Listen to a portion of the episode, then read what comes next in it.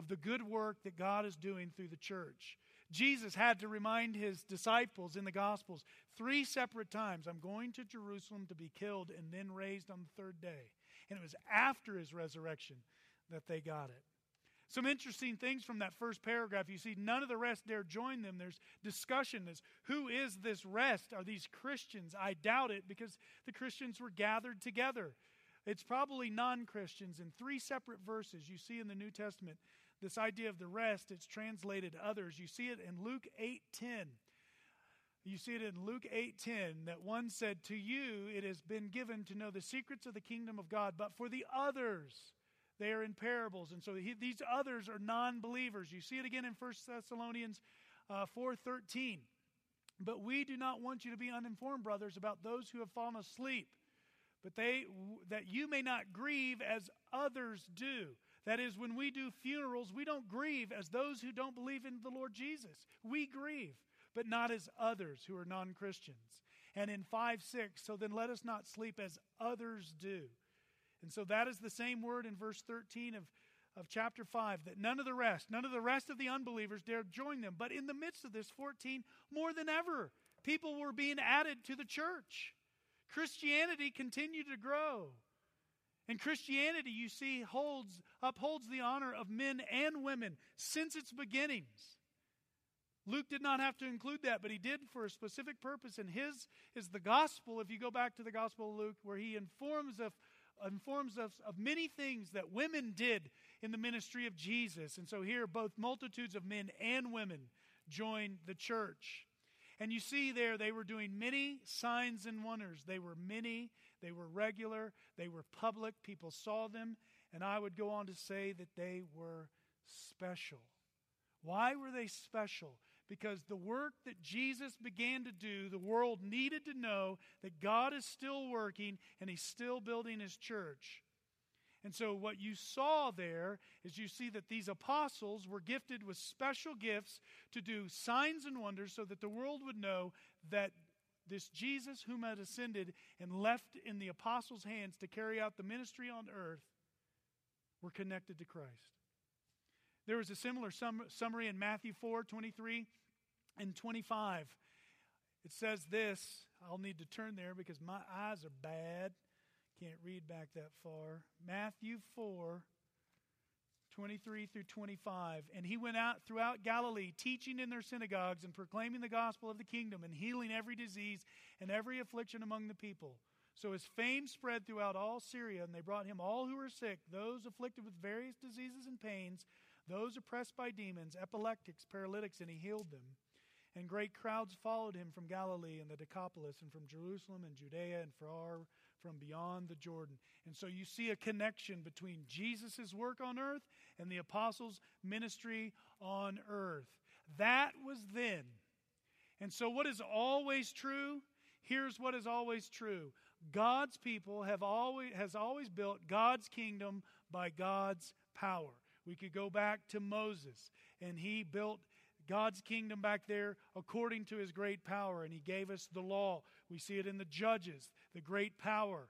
We see it in the kings, the great power. We see it in men, we see it in women. We see it in the young, Esther. We see it in the old, and Caleb. God's people have always built God's kingdom by God's power. And so, how does that apply today, the now? The church is still being built the church is still being built as God works by the power of the Spirit through the local church. It's still being built today. We are building this kingdom, and the power that the Lord has given us in the Holy Spirit is still being built. However, it is not as was back then. The foundation has been laid. And when you lay the foundation, if it's the right foundation, you only lay it once. And so if you see the next slide, now the church is being built as God by as God works by the power of the Spirit in the local church. You see in Ephesians 2 in the next slide.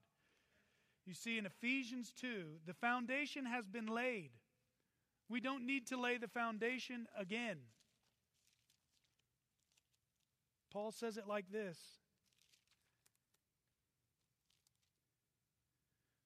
So then you are no longer strangers and aliens, but you're fellow citizens, citizens with the saints and members of the household of God, built upon the foundation of the apostles and the prophets.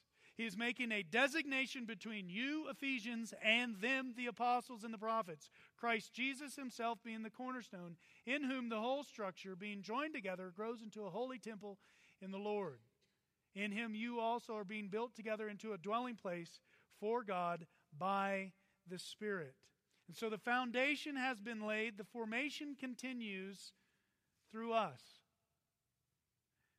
And so when you preach through the book of Acts, the question always arises.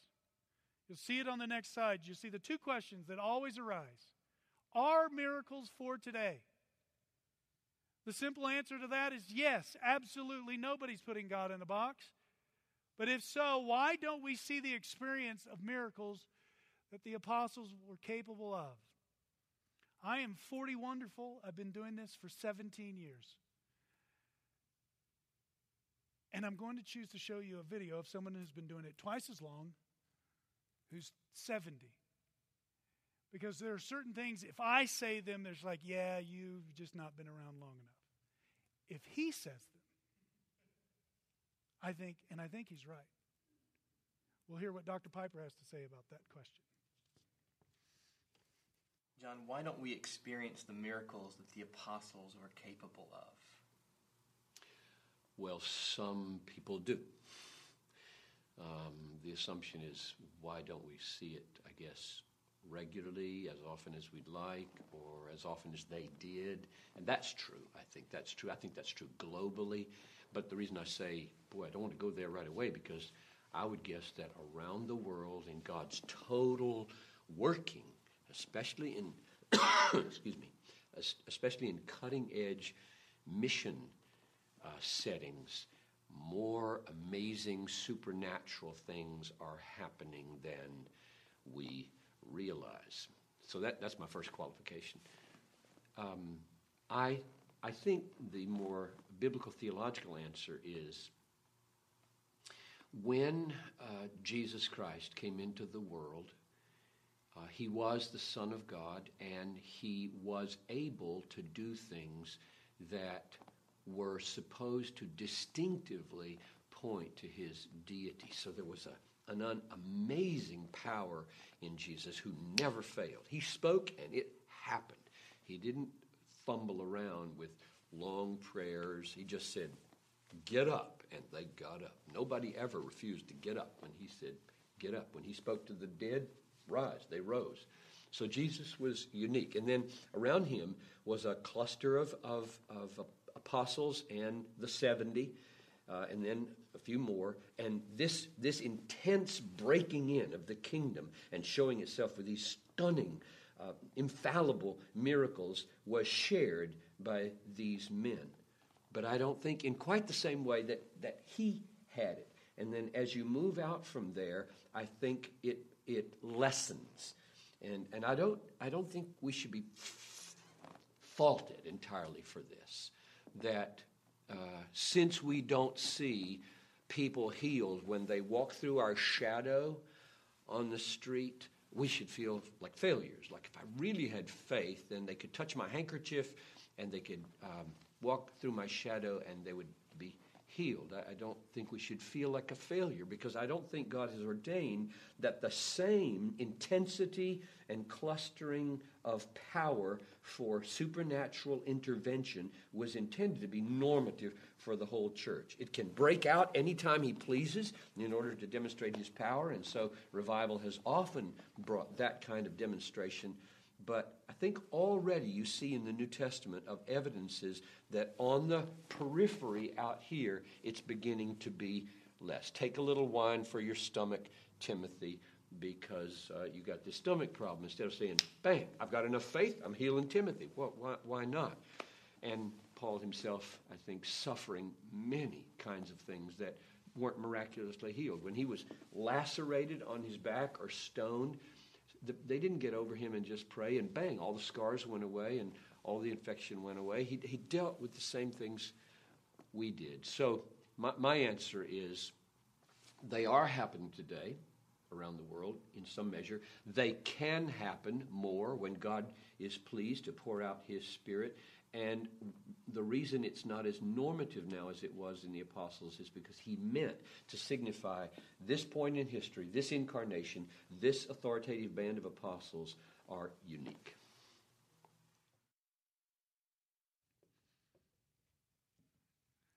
That's my answer, and I'm sticking to it.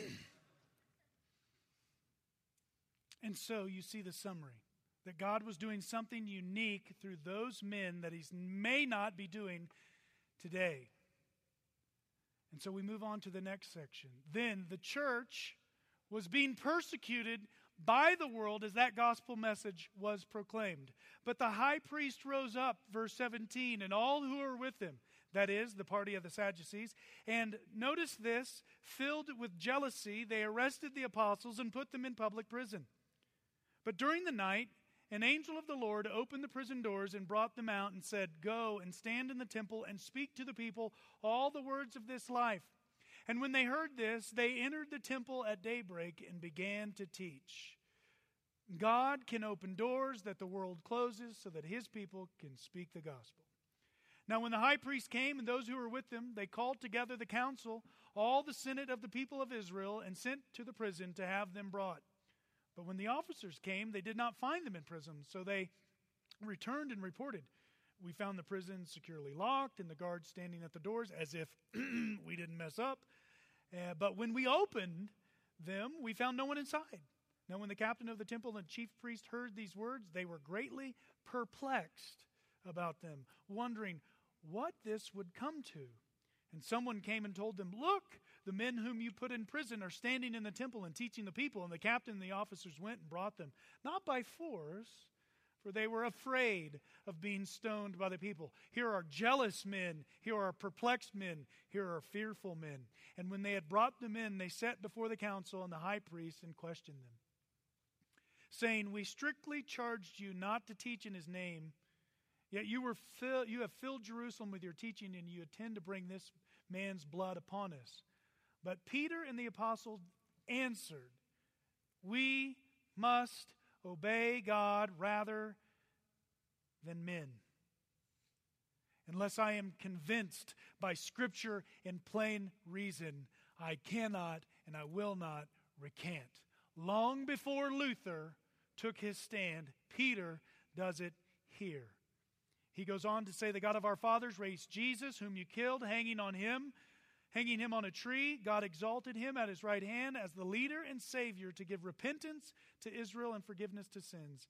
And we are witnesses to these things, and so is the Holy Spirit, whom God has given to those who obey him. And we see the Trinity at work God working in his Son, and the Spirit enabling the witness. And so that was then. Always, we see that God's people have always been persecuted by the world as God's word is proclaimed. Always. We could go back in the Old Testament, and when Nehemiah is rebuilding, you see someone come and try to distract him. He's being persecuted. He says, and they say, Nehemiah, uh, why don't you come down and talk to us? And he says, I cannot come down. I am doing a great work. And then they say, Well, the, the king needs to see you. And he says, Oh, you're just making this up uh, in your own mind constantly, over and over and over. God's people are persecuted when they bring forth God's word. What is interesting to me, though, and in light of the video that we just saw, God doesn't always do great things to open doors so people can proclaim the gospel. Look at 2 Timothy 2 8 and 9. 2 Timothy 2 8 and 9. This is what he says.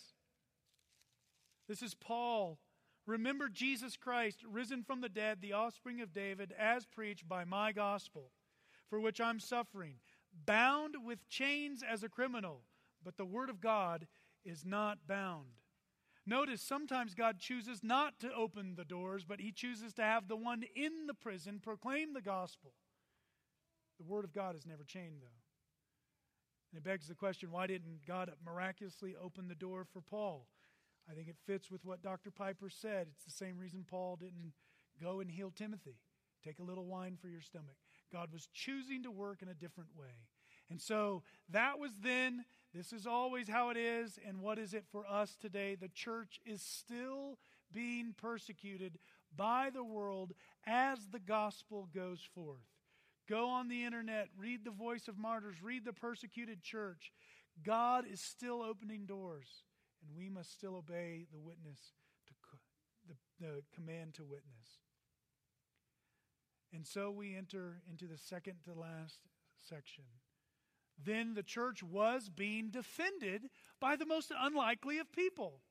And so we have this, this great work going on, this opposition to the great word work, but then something interesting happens. Verse 33 when they heard this, they were enraged and wanted to kill them. More on that in a minute. But a Pharisee in the council named Gamaliel, a teacher of the law held in honor by all the people, stood up and gave orders to put the men outside for a little while. Why don't you guys go get a coffee? And so he brings his buddies in and he says to them, Men of Israel, take care what you're about to do with these men. And then he gives it Exhibit A and Exhibit B. For before these days, Theudas rose up, claiming to be somebody, and a number of men, about 400, joined him, and he was killed, and all who followed him were dispersed and came to nothing. There was apparently one who claimed to be this great person, and he faded off into history. After him, Judas the Galilean rose up in the days of the census and drew away some, after, some of the people after him. He too perished, and all who followed him were scattered. And so Gamaliel's building his case. There have been people who've come up who have claimed to be somebody, but we don't even hear about them anymore. And so he makes a conclusion, verse 38. So in the present case, I tell you, keep away from these men. This is a Pharisee, well respected, saying, Stay away from the apostles and let them alone. For if this is the plan, or if this undertaking is of man, it will fail. Man's plans fail if they're done in the flesh and done for human glory. But, verse 39, if it is of God, you will not be able to overthrow them. You might even be found opposing God. And so, when God's plans are done by God's power for God's glory, they do not fail. And it hasn't failed for 2,014 years. Really, a little less than that. Point. So they took his advice, and this is uh, always one of those intriguing texts. And when they called the apostles, they beat them. Hey, guys, would you guys come back in the room real quick? And they beat them, and they charged them not to speak in the name of Jesus and let them go. Now, I, I want to give you just a little sermon within a sermon because it takes one to know one, but I started following the line of these Pharisees and what it led to, and I was personally convicted, so I thought I'd share it with you today. A little sermon within a sermon, you'll see it on the next slide. Here's the point anger uh, begins with annoyance and ends in violence. Jesus said something of it in the Sermon on the Mount, but if you were to trace these leaders from the first time they were annoyed, for one, they are jealous 517 they become perplexed in 524 and afraid in 526 and then in 533 they were enraged and wanted to kill them. There is your biblical illustration of where your anger and annoyance can take you. That's just a sermon within a sermon. That's a bonus that's uh, for you to chew on. What has always been the case? If then God, the church was being persecuted and then defended by unlikely people. God's people have always been defended by the most unlikely people. Think back in the book of Jonah. The king of Nineveh was actually preaching the gospel that Jonah failed to preach. Uh, Nebuchadnezzar, after his years of being humbled like an animal, comes back and praises the name of God. Ahasuerus, after a sleepless night, uh, goes in and reads the record books and actually vindicates Mordecai. You've seen the Veggie Tales.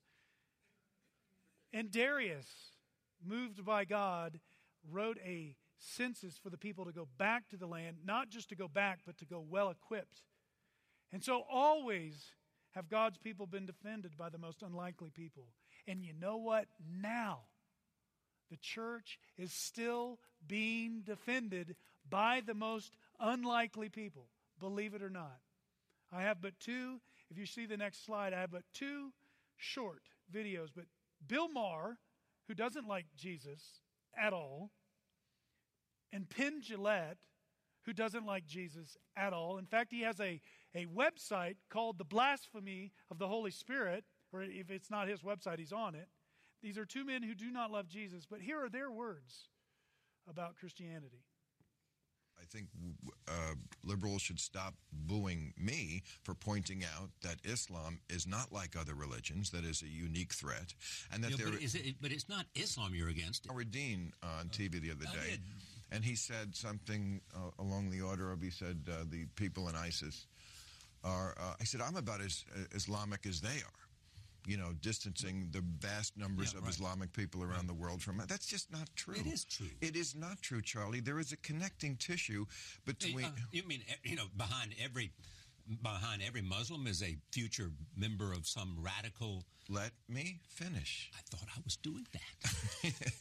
Uh, there are illiberal beliefs that are held by vast numbers of Muslim people that I don't think Vast Howard- number of Christians too. No, no, that's not true. Not true. Vast numbers of Christians do not believe that if you leave the Christian religion, you should be killed for it.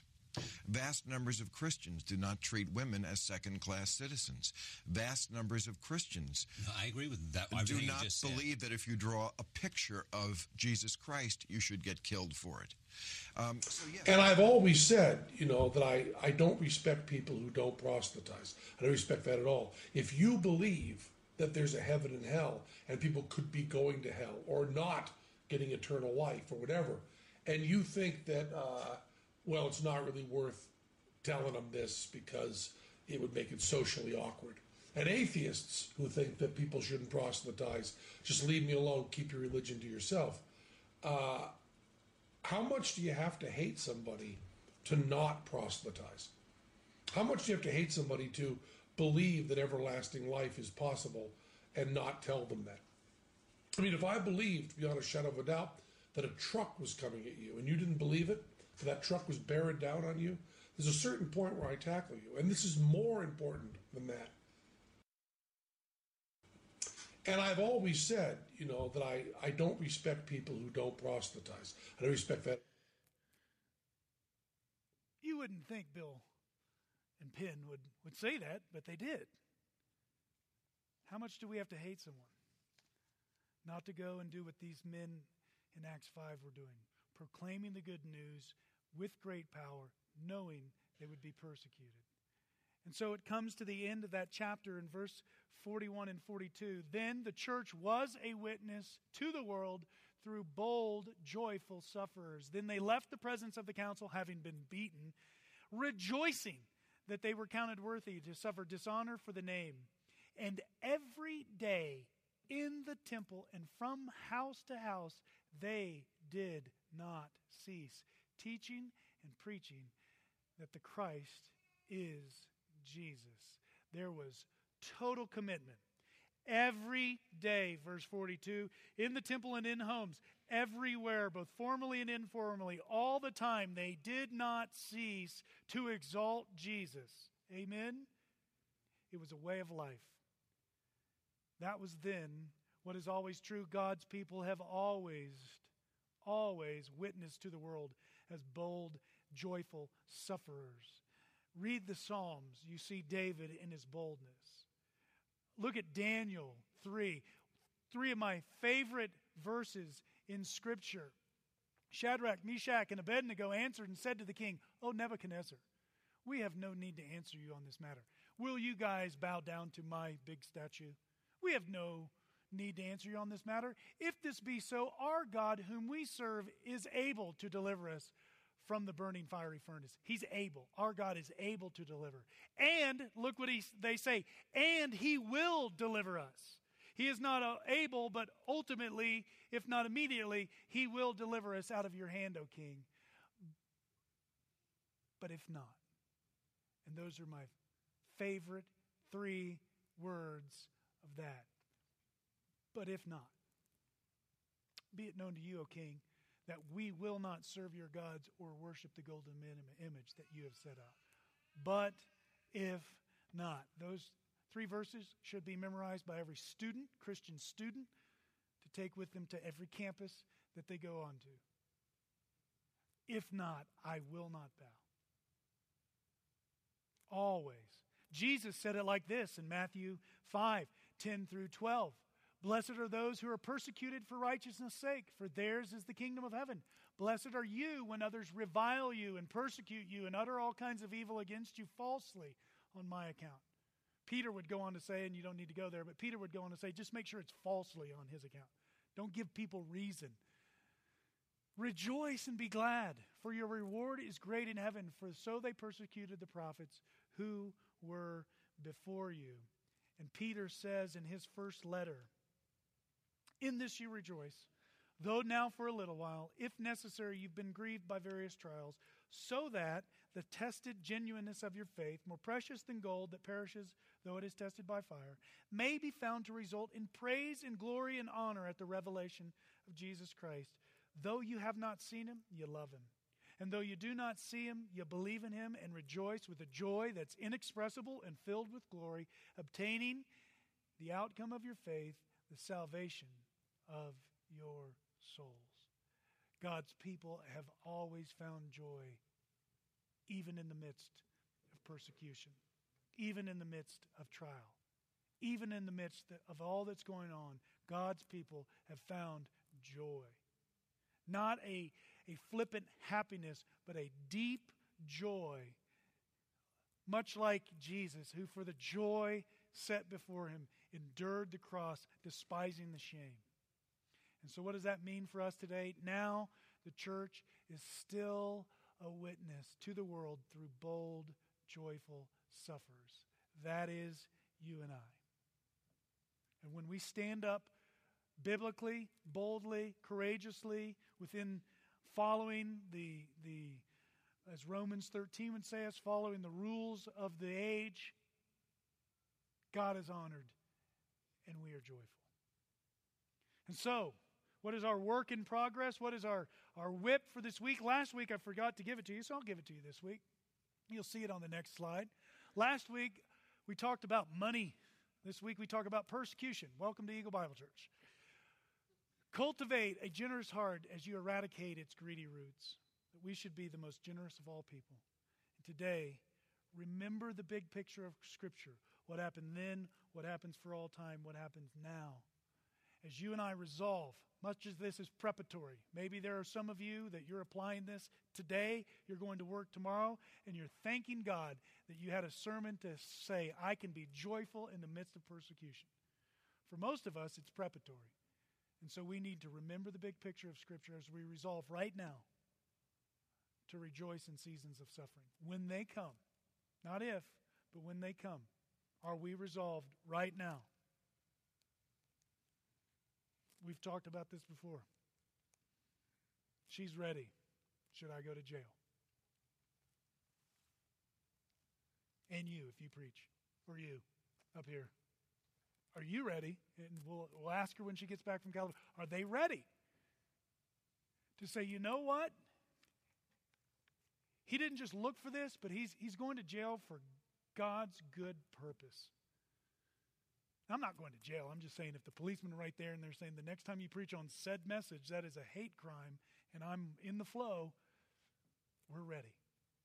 You got to be that bold. You got to be that brave. Now, as soon as the cuffs go on, I'm in prayer. Like, I know what praying without ceasing means right then, right? Lord, help me. Oh boy, here we go. But we have to resolve now. If we don't resolve now, we won't stand then. Father, give us the power to stand should that time come. Give us the power that was in Peter, that is in us now by the presence of the Holy Spirit to speak boldly your truth should the time come. And Father, until then, I pray that we would go tomorrow worshiping you, a God who deserves all, all of us, that every day, in every place, with all that we are, we would speak the truth of the kingdom that the world would see us and see something a bit different. they would see your power working in us for your glory as we honor Jesus. It's in his name I pray. Amen.